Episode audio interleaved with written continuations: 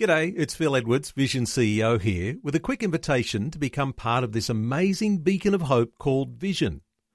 Together we can put our love into action to help people of all kinds build or rebuild their lives on the truth of God.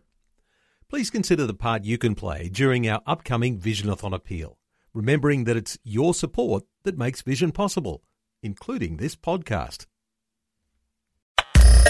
Audio on demand from Vision Christian Media.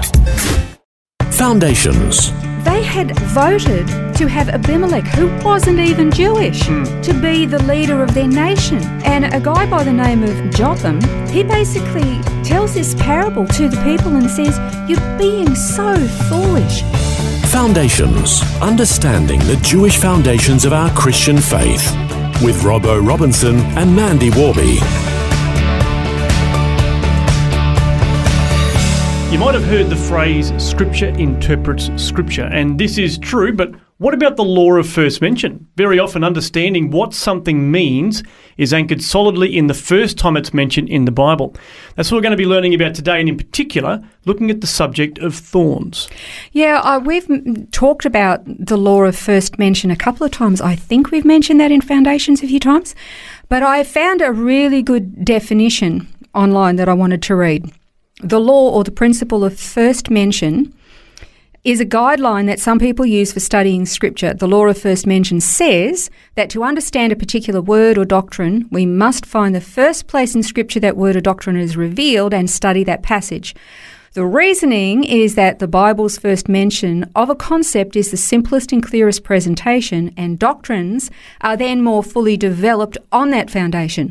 So, to fully understand an important and complex theological concept, Bible students are advised to start with its first mention. That's a fairly thorough definition, but I guess the question is do we see that actually playing out in Scripture? I believe there you can. I believe this is true. Okay, here's a, an example. Remember uh, Joseph? Um, he was notorious for having his wonderful dreams. And then he had this dream that 11 stars and the sun and the moon bowed down to him. Now, when he shared this with his father Jacob, Jacob understood that the symbols in the dream were identifying himself as the sun, his wife as the moon, and the 11 stars as his brothers. And you can read that account in Genesis 37. But what this tells us is that the sun, the stars, and the moon uh, were symbolically identifying the Jewish people the patriarch, the matriarch, and the 12 sons, which were the 12 tribal patriarchs.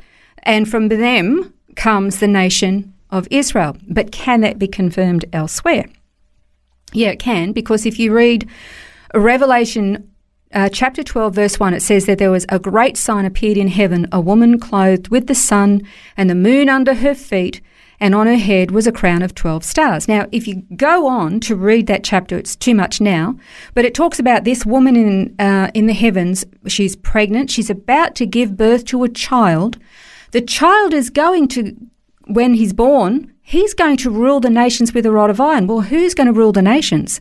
Jesus the Messiah. Mm. So therefore, this is talking about his parentage, this, his family line. Well, who did Jesus come from? Some people say it was the church, but it, that's a problem because mm. the, one, the bride of Christ is not married yet, and she shouldn't be pregnant. Yeah. Okay, but because we've already had this first mention of the sun, moon, and stars being the Jewish people, we know that the genealogy of Jesus is through the Jewish people.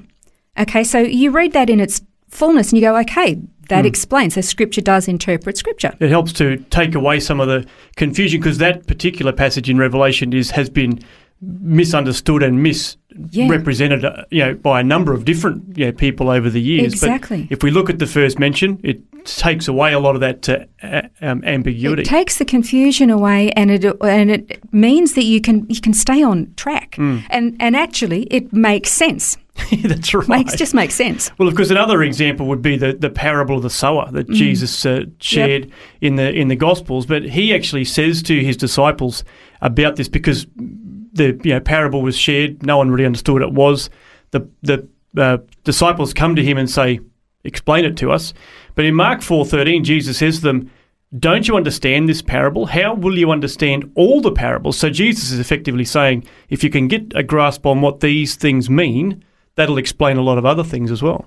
and again, this emphasizes this law of first mention. He says, if you, I'm going, I've told you this parable. There's got all these elements to it. If you understand this, you'll understand them all. Hmm. But if you don't understand those, you're not going to understand the other ones. Yeah.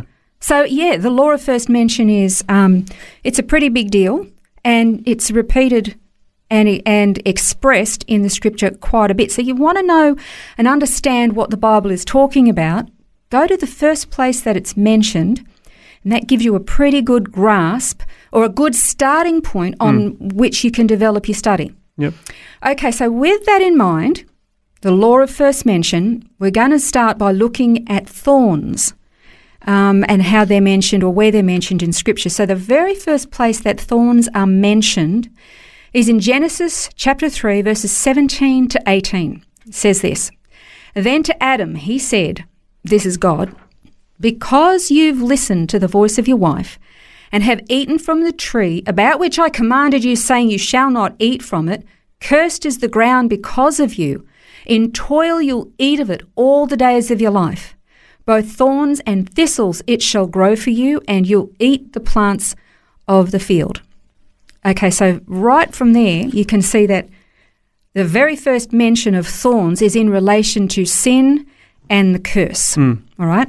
Now, we tend to think of parables as being a New Testament thing, but there's a really, really interesting parable in the book of Judges. It's in Judges 9. Have you heard the parable of the trees? Yes, it's a great passage. Actually, I love Yeah. reading this one, um, and it's a, it's as you say, it's a, a parable that is shared to try to paint this picture of uh, of what's happening with the people who were basically looking for the lowest common denominator to be their their ruler. Nobody else wanted to do it. So in the parable, the bramble is chosen to be the king over all the trees. Exactly, because because what had happened was is they during the time of the judges they had uh, uh, you know the people would go from um, being right with God, they'd rebel, they'd fall into idolatry, then they'd come under judgment when the nations around them persecuted them and crushed them. Then they'd repent, they'd cry out to God, He'd send them a judge, they'd be delivered, and this cycle went on and on and on. But they didn't have a particular ruler. And so in this particular parable in, in Judges chapter 9, it's verses 6 to 15, I won't read it all, but it's basically they had actually voted to have Abimelech, who wasn't even Jewish, hmm. to be the leader of their nation. And a guy by the name of um, Jotham, he basically uh, tells this parable to the people and says, "You're being so foolish," hmm. you know. And he says, "Let me tell you this this story, this parable." And he says, "There's all the trees looking for a leader who's going to be a leader over them." And so there's the cypress, there's the olive, there's there's the you know the the myrtle and, and all the rest of it, and they and they all say no, we don't want to be a leader, we don't want to be a leader, find somebody else. So they settle for the bramble. Now the word um, bramble in Hebrew is atad, and it basically means thorn. So bramble bush is a thorn bush. Yeah. So they opted for this thorn bush, this non Jewish leader who was going to crush them and destroy them. I mean, what do you know about thorns and brambles? They literally grow in amongst healthy things and they choke them out and they mm. bring destruction and death. And so this parable was saying to the people, you've got you've got good, strong, healthy, you know, good people here, and none of you wants to take the responsibility of leading the nation. You're going to let this this wicked man lead you, and it's going to bring you destruction. So this is this um, this uh, parable, but again, you see this imagery of the thorn as being a curse, something that is going to, you know, um, destroy and choke out and bring destruction. And hardship and hard luck. I, mean, I don't know if you've ever seen scrubland that's full of bramble, but trying to cultivate that land. Yeah, that's right. It's nasty. It's Yeah. really nasty. Okay, so you see that this law of first mention sets in tone the meaning of words. And so when we get into our next program, actually, we're going to look in particular at thorns and and see something quite remarkable that actually is contrary to what we've been learning, and then we're going to learn why it's it's contrary, which is really quite fantastic. Mm, and it all relates to that law of first mention. So we'll continue to look at thorns with that premise in our next program on foundations. This has been Foundations, a look at the Jewish foundations of our Christian faith. For study notes, resources, and more, see vision.org.au/slash foundations.